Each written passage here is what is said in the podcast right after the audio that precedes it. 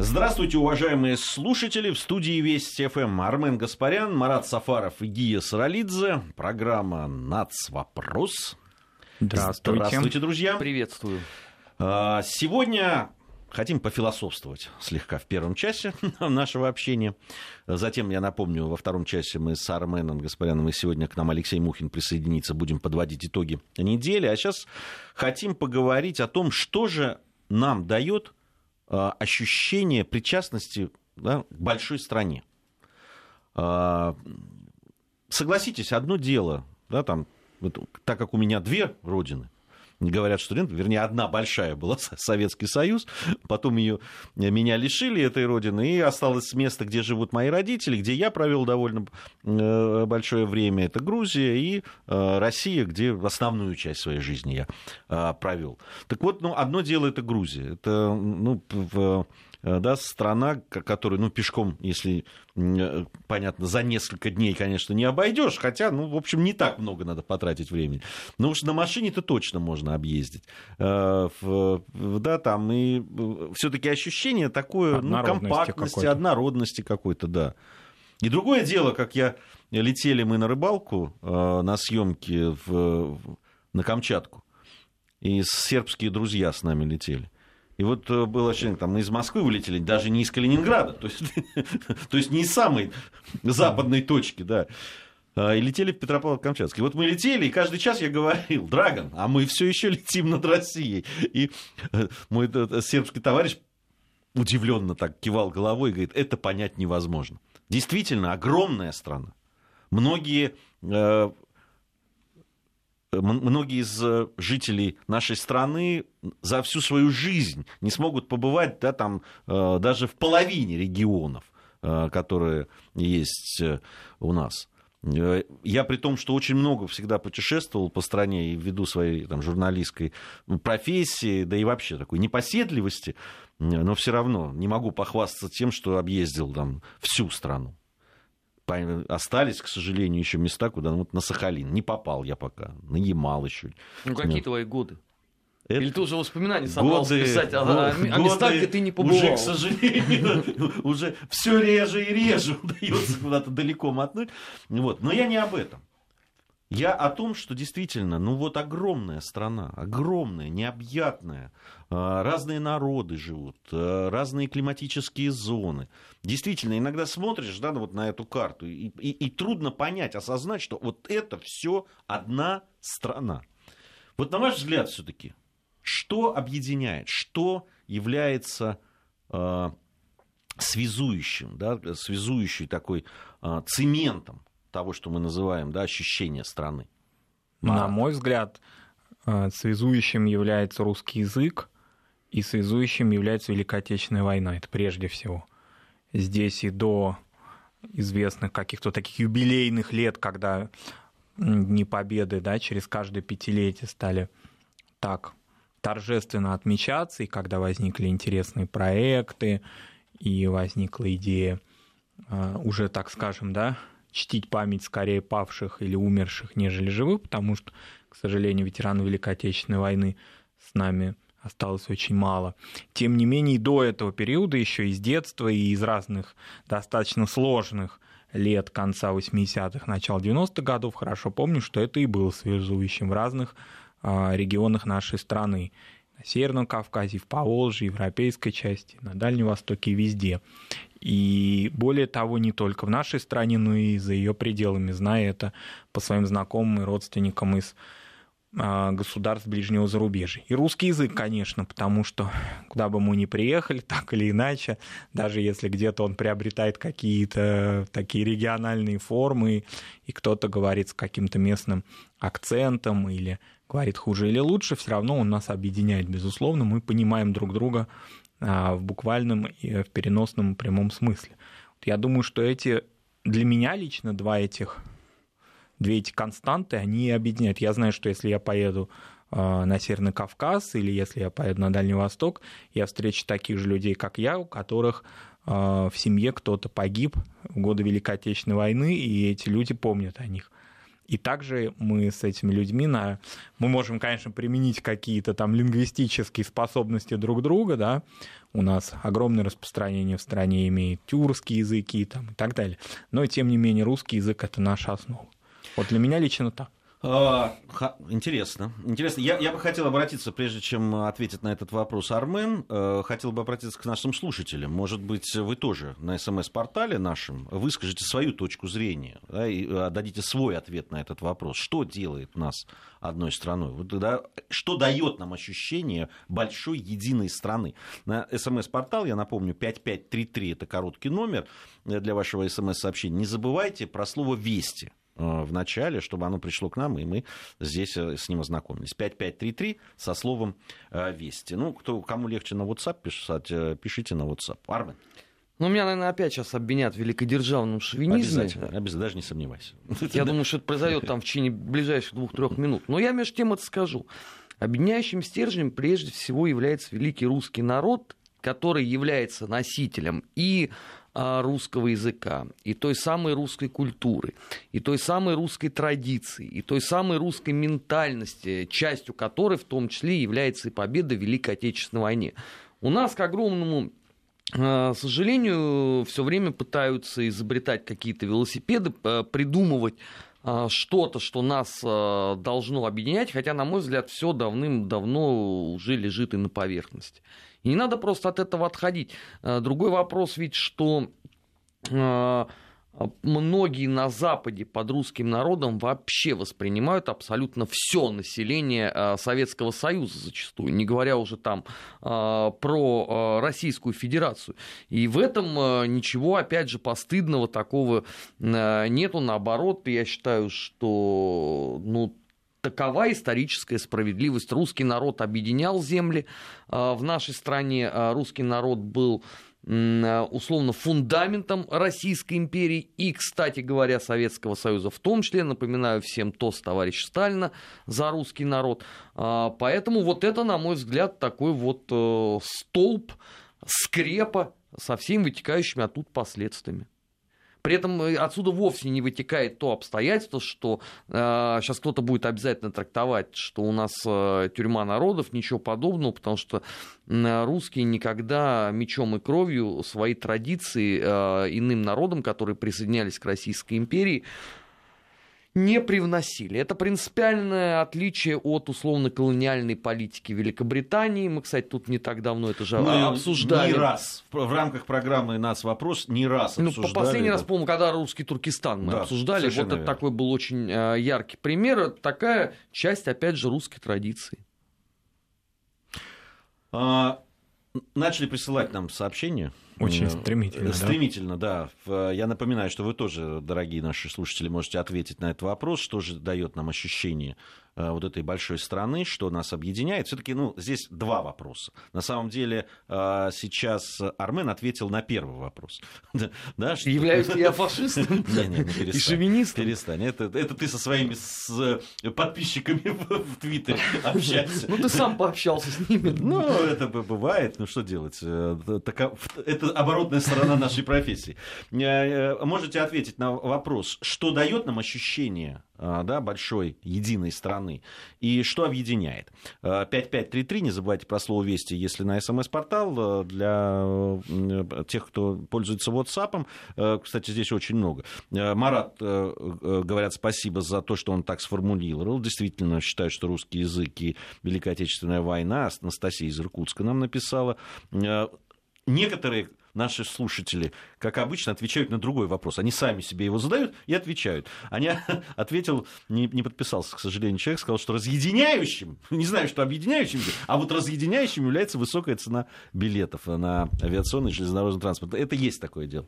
Это есть, к сожалению. Хотя что-то и в этом смысле происходит положительное. А, по поводу э, того, что сказал, я, я не вижу действительно противоречия между тем, что сказал Э, Марат и тем, что сказал Армен. Э, действительно, и язык, ну, понятно, что носителем все-таки языка является прежде всего русский э, народ, но здесь вот есть одно обстоятельство. Действительно, русским народ, либо мы считаем всех людей, проживающих, вне зависимости от национальности, которые проживают на территории России, русскими, Да, да, да, как мы представляемся, когда э, едем за границу. Да? Несмотря на то, что во мне есть, безусловно, в, воспитание в моем воспитании и грузинские, и, и кровь, и черты, и так, и так далее. А в характере так совсем много э, этого. Но все равно, когда ты едешь, понятно, когда тебя спрашивают, кто ты, понятно, что ты говоришь, что я русский. Э, по разным причинам. Э, есть какие-то вещи, о которых, несмотря на то, что вы сказали, наверное, самое главное, есть вещи, о которых мы забываем иногда.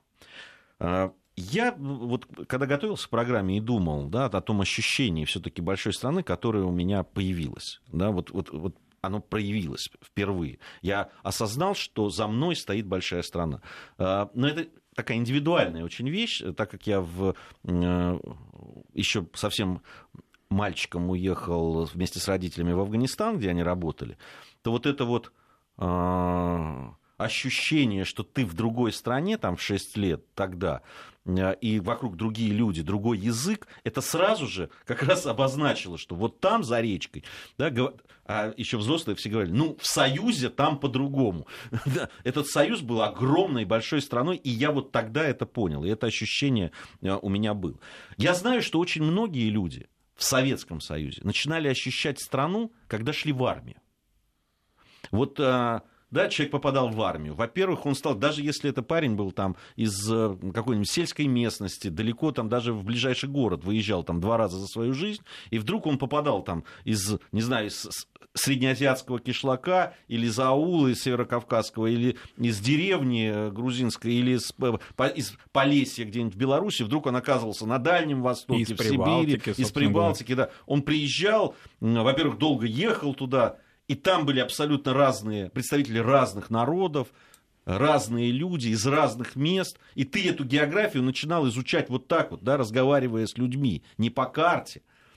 И многие говорили о том, что вот это было первое такое а, столкновение с тем, что да, это огромная страна, это э, многообразие людское, многообразие национальностей, языков и так далее. Вот вы согласны с этим? Причем э, здесь надо понимать, что наше многообразие это не равно многообразию условно Нью-Йорка, который превращен просто в данном случае в некий половильный котел национальности, где размывается а, абсолютно любая национальная идентичность, превращая ее в некую такую вот а, усредненную модель обычного американца. В России все это, слава богу, исторически было не так, и огромное число наших вот и культурных э, центров национальных э, республик и автономий и так далее.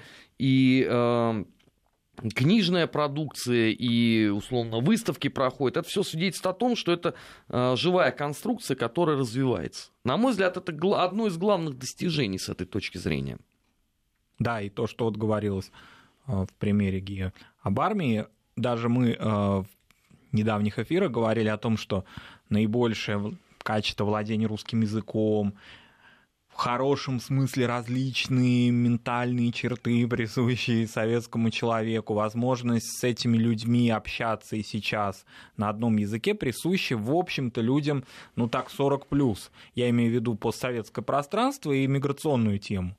Понятно, что вот те самые, ну, уже э, всем известные, да, в мегаполисах и не только, да, молодые люди, приезжающие государств э, Центральной Азии или за Кавказе сейчас, безусловно, они этим опытом уже не обладают, потому что они никого, кроме такого моноэтнического окружения, никогда не, не видели и не чувствовали, и сразу же оказываются шокированными, да, и шокируют остальных, прибывая в мегаполис, а, не зная толком и русского языка. А люди более старшего поколения, вот если мы посмотрим на советскую армию, значит, до 91 года, это значит, этим людям должно быть уже более даже 40 лет, около 45 лет примерно.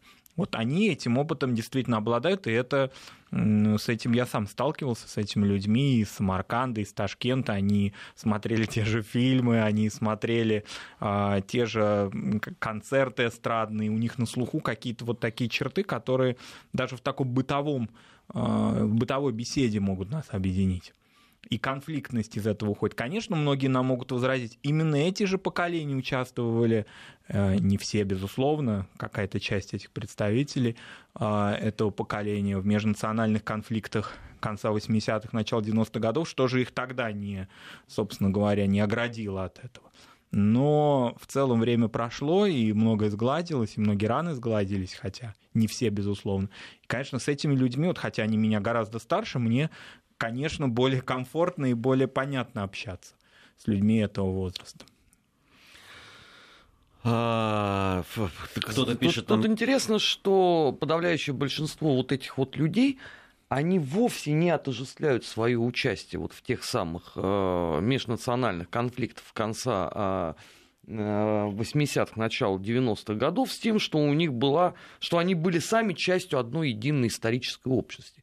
У них это вот каким-то странным образом чудесно уживается. При этом вот а, объяснение этому я, например, внятного никакого не нашел, потому что Марат абсолютно правильно говорит. Вот, э, я лично там получаю десятки и сотни сообщений в день со всего бывшего постсоветского пространства.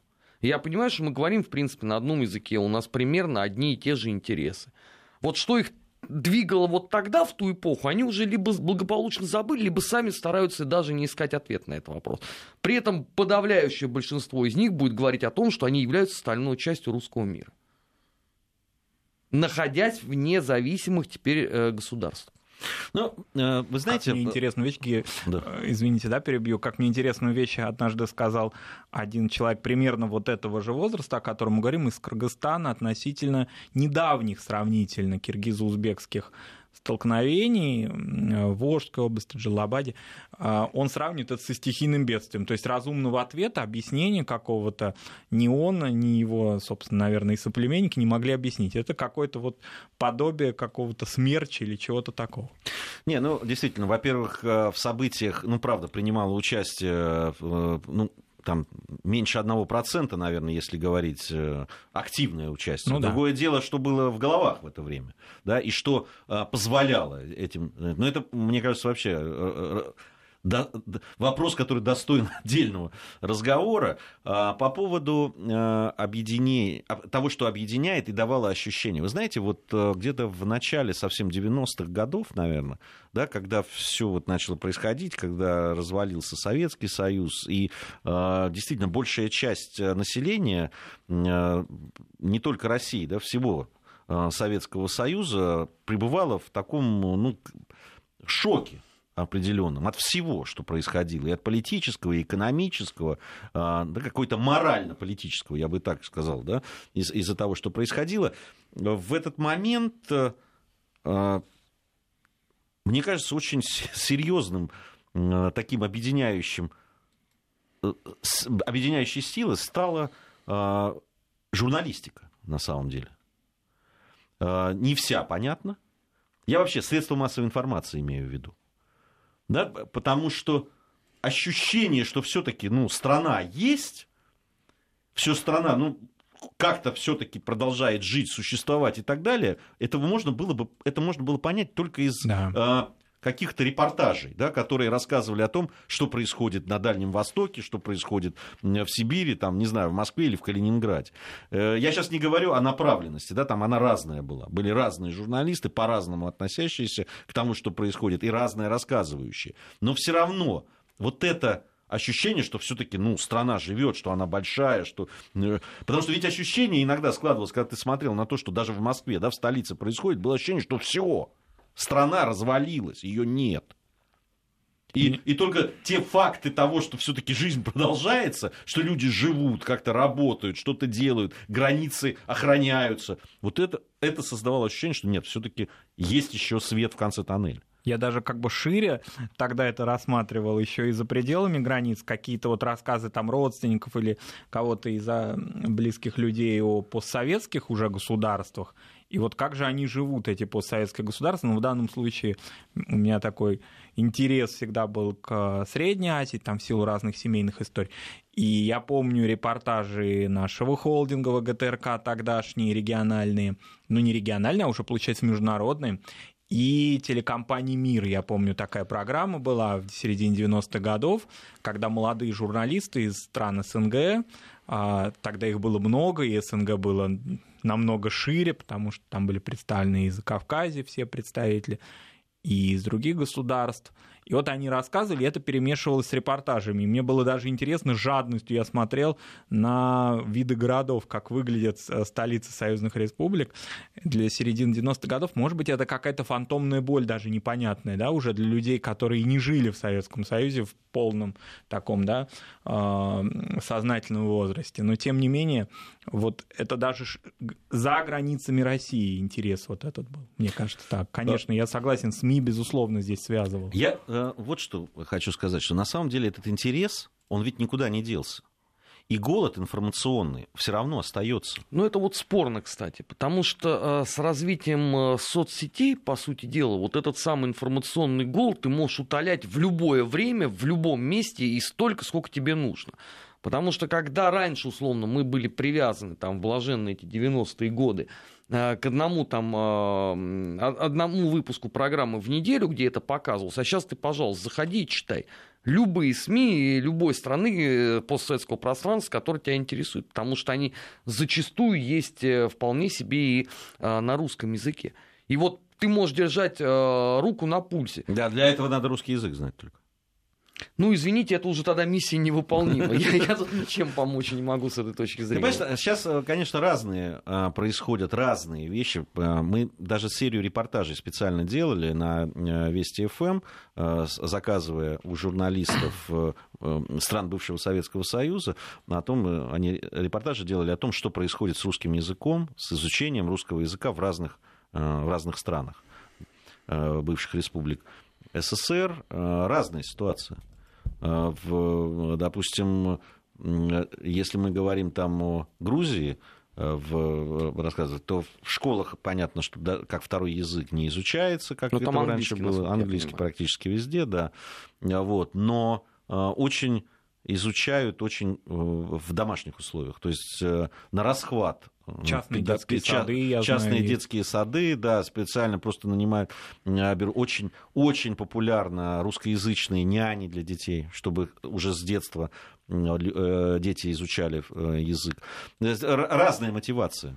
Она как э, экономическая, потому что чем больше туристов приезжает из России, да, этот год очень был для Грузии... Э, Просто пиковый, да. Да, пиковый. Никогда за всю э, историю, за постсоветскую в Грузию столько не приезжало. 6, почти 6,5 миллионов в 2016 году приехал, 2017 планируется еще более урожайным. На, на этом, причем это понятно, что и из России приезжают очень много, несмотря на отсутствие дипломатических отношений, э, приезжают там как раз 6-миллионным туристом стал голландец, который бедный, я видео видел, где его встречали, там, понятно, застолье и так далее, в общем, не знаю, остался ли жив этот 6-миллионный голландец, который приехал после всего, что ему пришлось пройти, вот, но Э, э, э, экономически в Грузии верят в то, что ну, отношения будут все равно развиваться между Россией и Грузией, и люди частным образом сами пытаются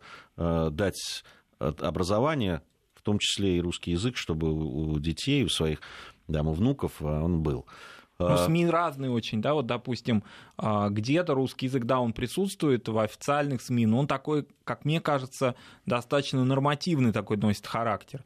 То есть я вот так себе представил, когда я посмотрел и репортажи, и эфиры. Мне показалось, что вот долго выдержать такого вот достаточно сухого, может быть, академического русского языка, то есть на котором на улице не говорят, повседневной речи не говорят, а, я бы лично уже не выдержал, потому что все-таки, когда ты находишься в гуще языка, когда ты находишься вот, ну, собственно, в эпицентре языка уже вот к такому стилю, э, от такого стиля отвыкаешь. А где-то очень качественно, например, в Казахстане.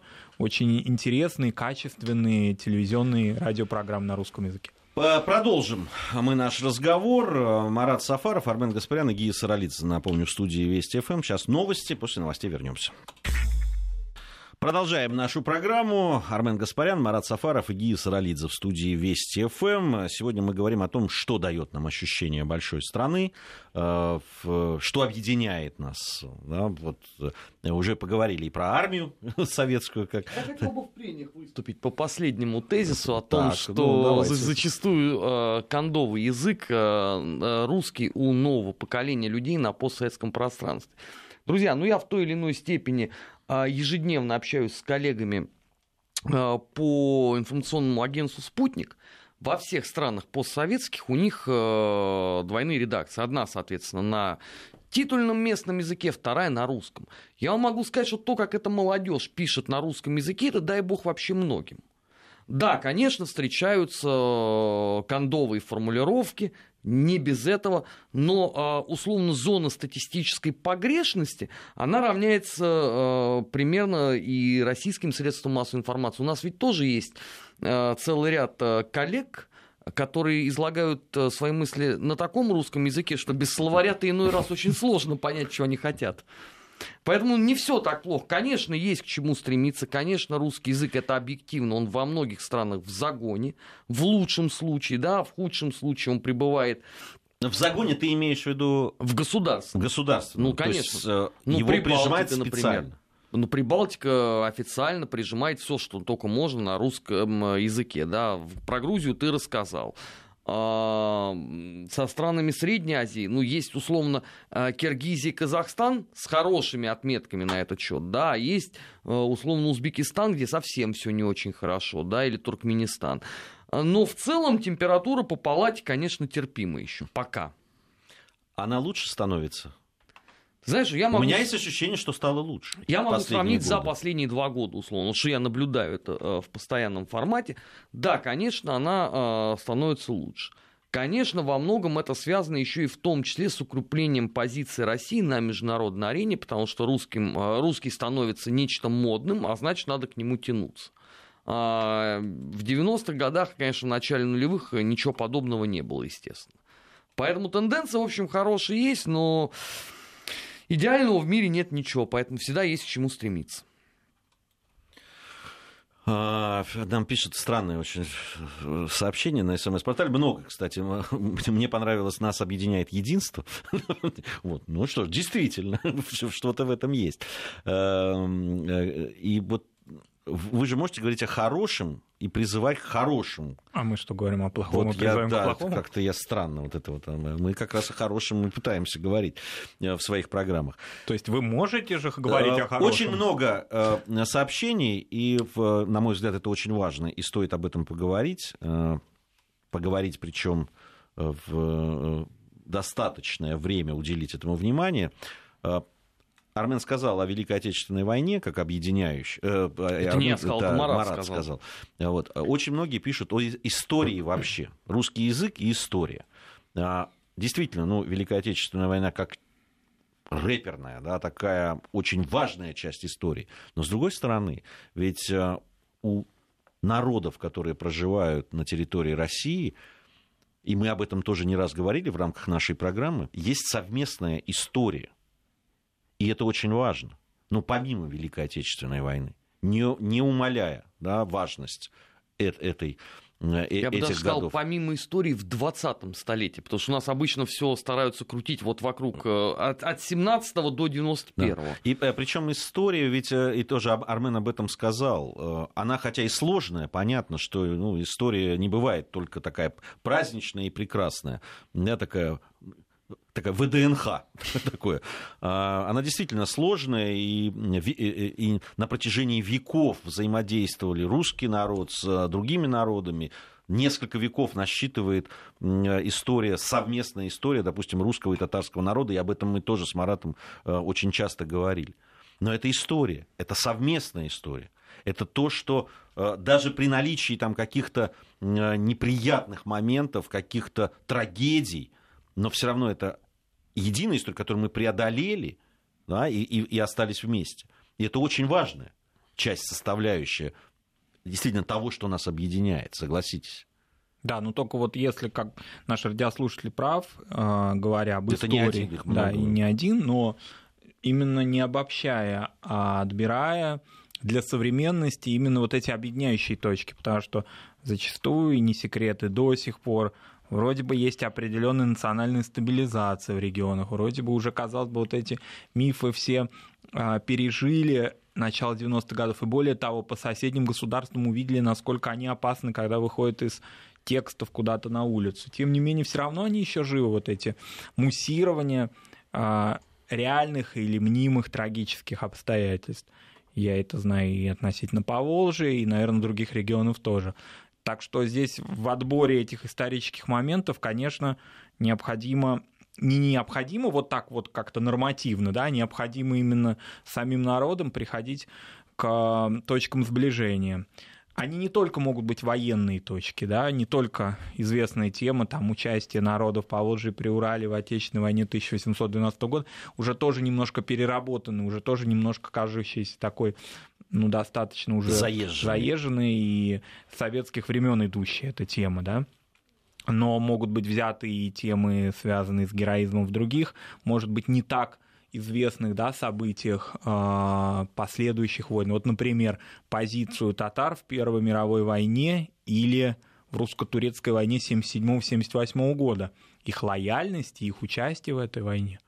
Ну, понятно, что на стороне России это очевидно, имеется в виду, что перед ними, перед основной частью народа не стояли какие-либо иные э, варианты, иные Э, модели своего поведения, не беря там отдельную часть, она всегда будет во всех народах, во всех исторических периодах какая-то отдельная часть, которая будет мутить воду, но большая часть. И на этот счет существует большое количество исследований. Вот такие вот как бы нестандартные, может быть, нетривиальные темы, они э, гораздо интереснее, нежели вот просто обобщать, вот просто историю. Но мне, мне кажется, что вообще для того, чтобы обезоруживать вот эти, э, те самые силы, которые да, вбивают клин, понятно, используя какие-то исторические факты, на, надо говорить об этом.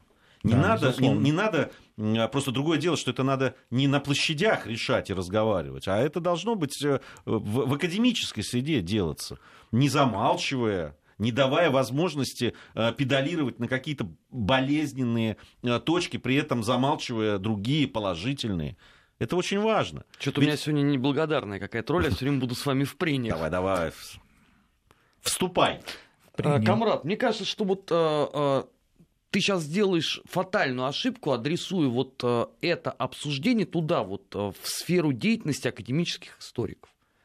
Вот в этой трясине погибнет все, что угодно.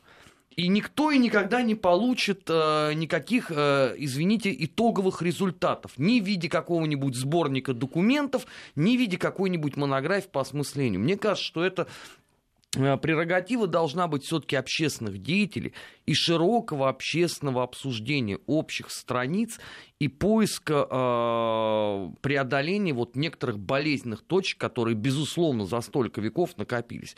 Потому что, как показывает практика, я с огромным уважением отношусь к нашему историческому сообществу, ну вот хочешь вот что-то завалить, отдай им и результата никакого не будет. Вот у нас этот год, год столетия революции, да, вот, вот сейчас, вот в эти дни февральские. Вот давай с тобой вместе отправимся в Библию Глобус, и ты мне покажешь пальцем продукт их интеллектуальных изысканий по этому поводу. И я тебя уверяю, что там этого не будет. Я тебе отвечу. Армен, я тебе отвечу. Ты когда говоришь, что пускай, что это умрет там, может быть, вот эти вот моменты, которые э, вызывают раздражение и которые вызывают там противостояние иногда на улице, не так, может быть, и хорошо, если вот эти вот проблемы, они умрут. Там.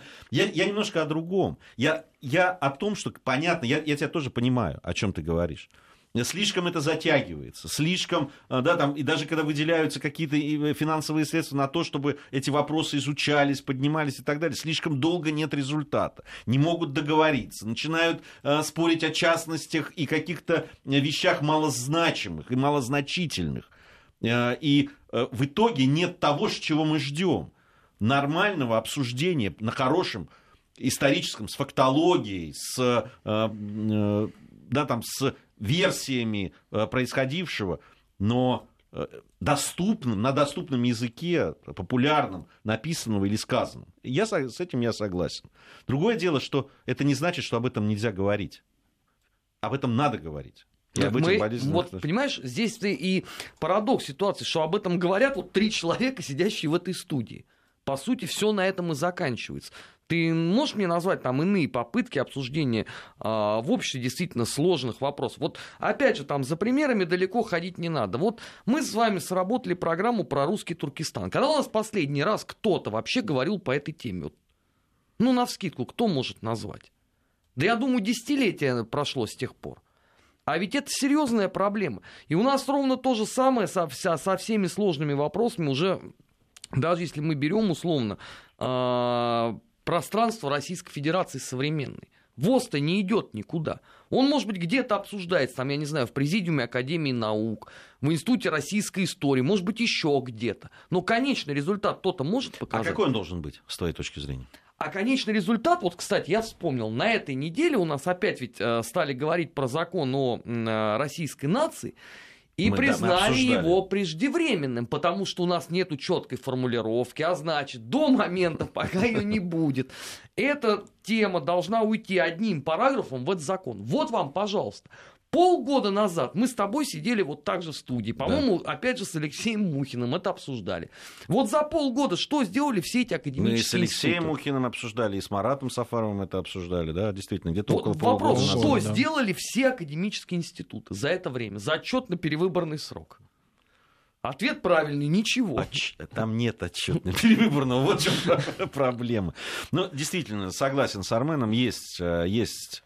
э, С другой стороны, ответственность, конечно, велика. Все-таки формулировка должна войти в закон, причем закон системообразующий, на мой взгляд. Это очень важно. Армен Гаспарян, Марат Сафаров и Гия Саралидзе в студии Вести ФМ. Сейчас информация о погоде и региональные новости. Затем мы вернемся и продолжим. Продолжаем нашу программу. Нац вопрос. Марат Сафаров, Армен Гаспарян и Гия Саралидзе в студии Вести ФМ. Сегодня говорим о том, что дает нам ощущение большой страны, что э, в, какие э, на какие вопросы надо самим себе ответить для того, чтобы это ощущение было не только у нас, э, что для этого нужно делать, э, что мы делали когда-то неправильно. Вот обо всем этом сегодня мы говорим. Вот нам написали, ваша программа дает ощущение единой страны. Вот про Армена сказали, 10 лет назад был слышен только одинокий патриотический писк Гаспарян. Неправда. Мы все 10 лет назад уже но имели- видишь, а- а- очевидно, что все-таки это был не писк, если он был слышен и запомнился спустя 10 лет. А, Вот, но э, я вот, вот еще о чем хотел бы а, поговорить. А, Мы, мы говорили про, э, про билеты, да, вот там было смс-сообщение пришло о том, что это вот разъединяющий, когда человек ре- решил ответить на другой вопрос, который сам себе, за то, что разъединяет. И я считаю, что это действительно э, есть, э, это вытекает из конечно, огромных расстояний, и то, что страна Ну, из наша большая, из да, объективных причин, фактов. конечно. Э, Вот. э, Но то, что многие люди, да, там э, сейчас подростки, э, а, а некоторые и взрослые люди э, ни, ни разу не, не, там, не приезжали, допустим, в Москву или в Санкт-Петербург, да, все-таки две столицы, скажем так, в, которые считаются. Это, это плохо. Это неправильно, конечно. Конечно, должна возможность путешествовать по своей стране, видеть ее. И вот этот внутренний туризм – это один из очень серьезных, на самом деле, э, аргументов за то, чтобы познавать свою страну, за то, чтобы видеть ее и за то, чтобы ощущать себя частью этой большой страны. Ведь внутренний туризм – это не только экономика, и не столько, наверное, экономика. Это как раз вот то, о чем мы сегодня говорим, это ощущение этой страны. Потому что когда ты видишь Байкал, или ты когда видишь, летишь над сопками, да, когда я летел в Петропавловске, от, из Петропавловска-Камчатска, э, в, на вертолете мы летели в, на, э, на север э, Камчатки, и когда ты видишь эти сопки зимние, или когда ты сп- сплавляешься по какой-нибудь из сибирских рек, или когда ты на русский север приезжаешь, или когда ты приезжаешь на Кавказ, да, и видишь эти вершины, и все, и понимаешь, что все это одна страна, это все это один народ, это очень серьезный. Да, и очень важно, Аргумент. чтобы, чтобы и русская, и русскоязычная молодежь из соседних государств могла бывать чаще у нас, потому что Многие люди представляют себе Россию, они говорят на русском языке, считают себя русскими, но в России не бывали никогда, да, то есть это тоже достаточно такая важная тема. Правда, я знаю, что в последнее время Россотрудничество и различные общественные организации в странах ближайшего нашего ближнего зарубежья проводит определенную работу, но все-таки это скорее а, молодежь, которая, ну так ее можно назвать активистами, что ли, местных общин. Вот они бывают, я знаю, что из Ташкента очень часто люди, а, имеющие корни в России, бывают. Но в основном это вот мои знакомые, которые, ну так или иначе, профессионально занимаются молодежной политикой или общинной деятельностью. А чтобы вот просто рядовые юноши и девушки да, из русских и русскоязычных семей могли а, бывать чаще в России, и какая-то им должна в этом смысле понять, что по финансовым обстоятельствам они часто не могут это себе позволить. Вот, вот это, мне кажется, то, то, тоже очень важная тема. На примере других государств, которые очень активно работают в этом направлении. Мы знаем, допустим, как а, это распространено, скажем, в Израиле, когда еврейская молодежь э, из разных стран посещает святые места, да, и вот как-то приобщается к идентичности. Вот эта тема, мне кажется, очень была бы перспективна. Ой, вы знаете, я, э, так как э, там еще занимаюсь тем, что снимаю программы о рыбалке, допустим, сталкиваюсь очень часто с тем, как другие страны и регионы продвигают, в том числе и туристическую тему. А, да, они организуются, есть специально, выделяются специальные финансовые средства, причем это не только там, допустим, скандинавские страны, которые это наладили просто с, с невероятной, то есть они бесплатно привозят э, журналистов, съемочные группы на неделю, там, на несколько дней, возят по самым интересным местам, все это оплачено, все это за счет госбюджета делается, а, да, специально. Почему такое, э, такое количество программ самого разного, э, разной направленности? Ну, понятно, наши съемочные съемочные группы туда ездили снимать рыбалку в основном. Э, та же Норвегия, Финляндия, Швеция. Э, но не только эти страны. Э, есть такие программы там, у Мексики, у Коста-Рики, в, да, там, в латиноамериканских, Бразилии, Аргентины. Так они в России тоже есть. Тут проблема-то в другом, что э, это в массовом, э, в массовом условно потреблении стало с 2012 года. Но должно пройти время какое-то, прежде чем люди поймут, что такое внутренний туризм. Что это условно не поездка я... на теплоходе вдоль э, Золотого кольца. Ну, это, это тоже хорошо. Можно и на теплоходике. А, Армен, здесь можно начать с теплоходика, потом там сплава по Сибирской реке. Здесь вопрос в другом. Как мы продвигаем это? Как мы этим занимаемся? Я тебе могу сказать, да, с 1999 года мы производим программу о рыбалке да, ну, на разных телеканалах это происходило и так далее. Да, сейчас у нас есть и телевизионная программа, и на радиостанции Вести ФМ эм идет э, программа о рыбалке, да, диалоги о рыбалке, тоже где мы рассказываем. А, мы снимаем, в основном мы стараемся да, снимать в России, в самых разных регионах. Понятно, что это не просто и транспортное там, и так далее. Как ты думаешь, у нас было, мы да, выходили с предложением там, поддержать программу для того, чтобы снимать все это делать. Как ты думаешь? Хоть одно профильное министерство, агентство. Там было много за это время, они э, меняли. Там, не знаю, Росрыболовство, которое занимается проблемами любительской рыбалки. Хоть один этот человек ответил нам. Он, он, может быть, заинтересовался этим. Ничего подобного. Мы продолжаем нести эту ношу на своих хрупких плечах. Дело развития внутреннего рыболовного туризма, да, и там любительской рыбалки, продвижение любительской рыбалки, отношение, э, э, бережного отношения к природе, к рыбным запасам, вообще. Ну, да, все там... логично. Я же вот ровно об этом ты и говорил не так давно, что все, что ты поручаешь делать профильным нашим структурам, в результате тонет в пучине вот этого вот безделия абсолютно. Ты будешь сам подвижником продвигать а, Слушайте, будучи абсолютно пассионарным те... элементом и так далее, так далее. Я тебе могу сказать, Армен, с другой стороны, у нас есть простые там люди, а иногда не, не, не, не совсем простые, да, там, но которые любят свой, свои регионы, свои города, свою, свою природу родного края, которые всегда откликаются. Да, когда мы ищем поддержку эту на региональном уровне. Вот сейчас там у нас ребята снимают в Ярославской области. Да, мы просто позвонили, там, нашли людей, э, э, и, и простых рыбаков, и людей, которые отвечают там, за туризм, и именно э, в Ярославской области и в городе Ярославле. И они тут же откликнулись и, и помогают. Нам этого достаточно, но в принципе этим должны заниматься не только региональные это вопрос к э, федеральным тоже э, структурам, которые должны как раз, у них должна быть четкая программа того, что они хотят сделать, развивать этот внутренний туризм. Ведь сколько круглых столов, конференций проходит, различных да, мероприятий, и все это, как ты говоришь, там тонет, понимаешь? На выходе ноль. Ничего.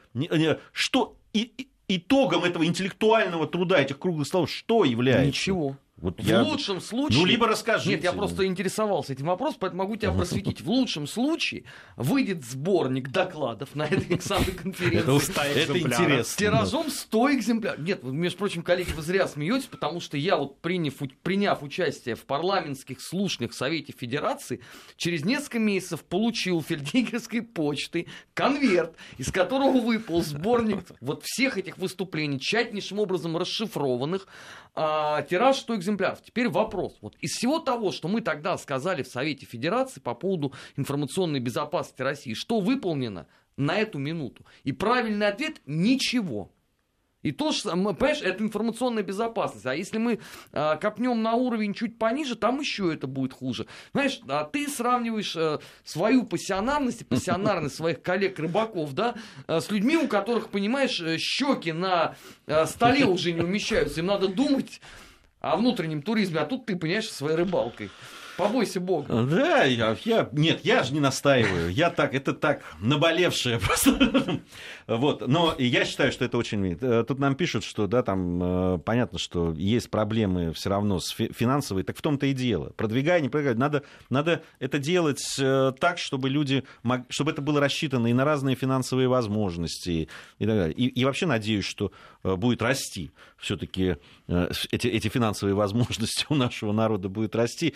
И э, деньги не должны уезжать. Я не говорю о том, что не надо ездить и смотреть там э, мир. Надо, это интересно, это всегда. Но ездить и знать мир, при этом не ездить и не знать свою страну, и не ощущать, какая она прекрасная, большая и замечательная, и сколько людей прекрасных здесь живет, нельзя.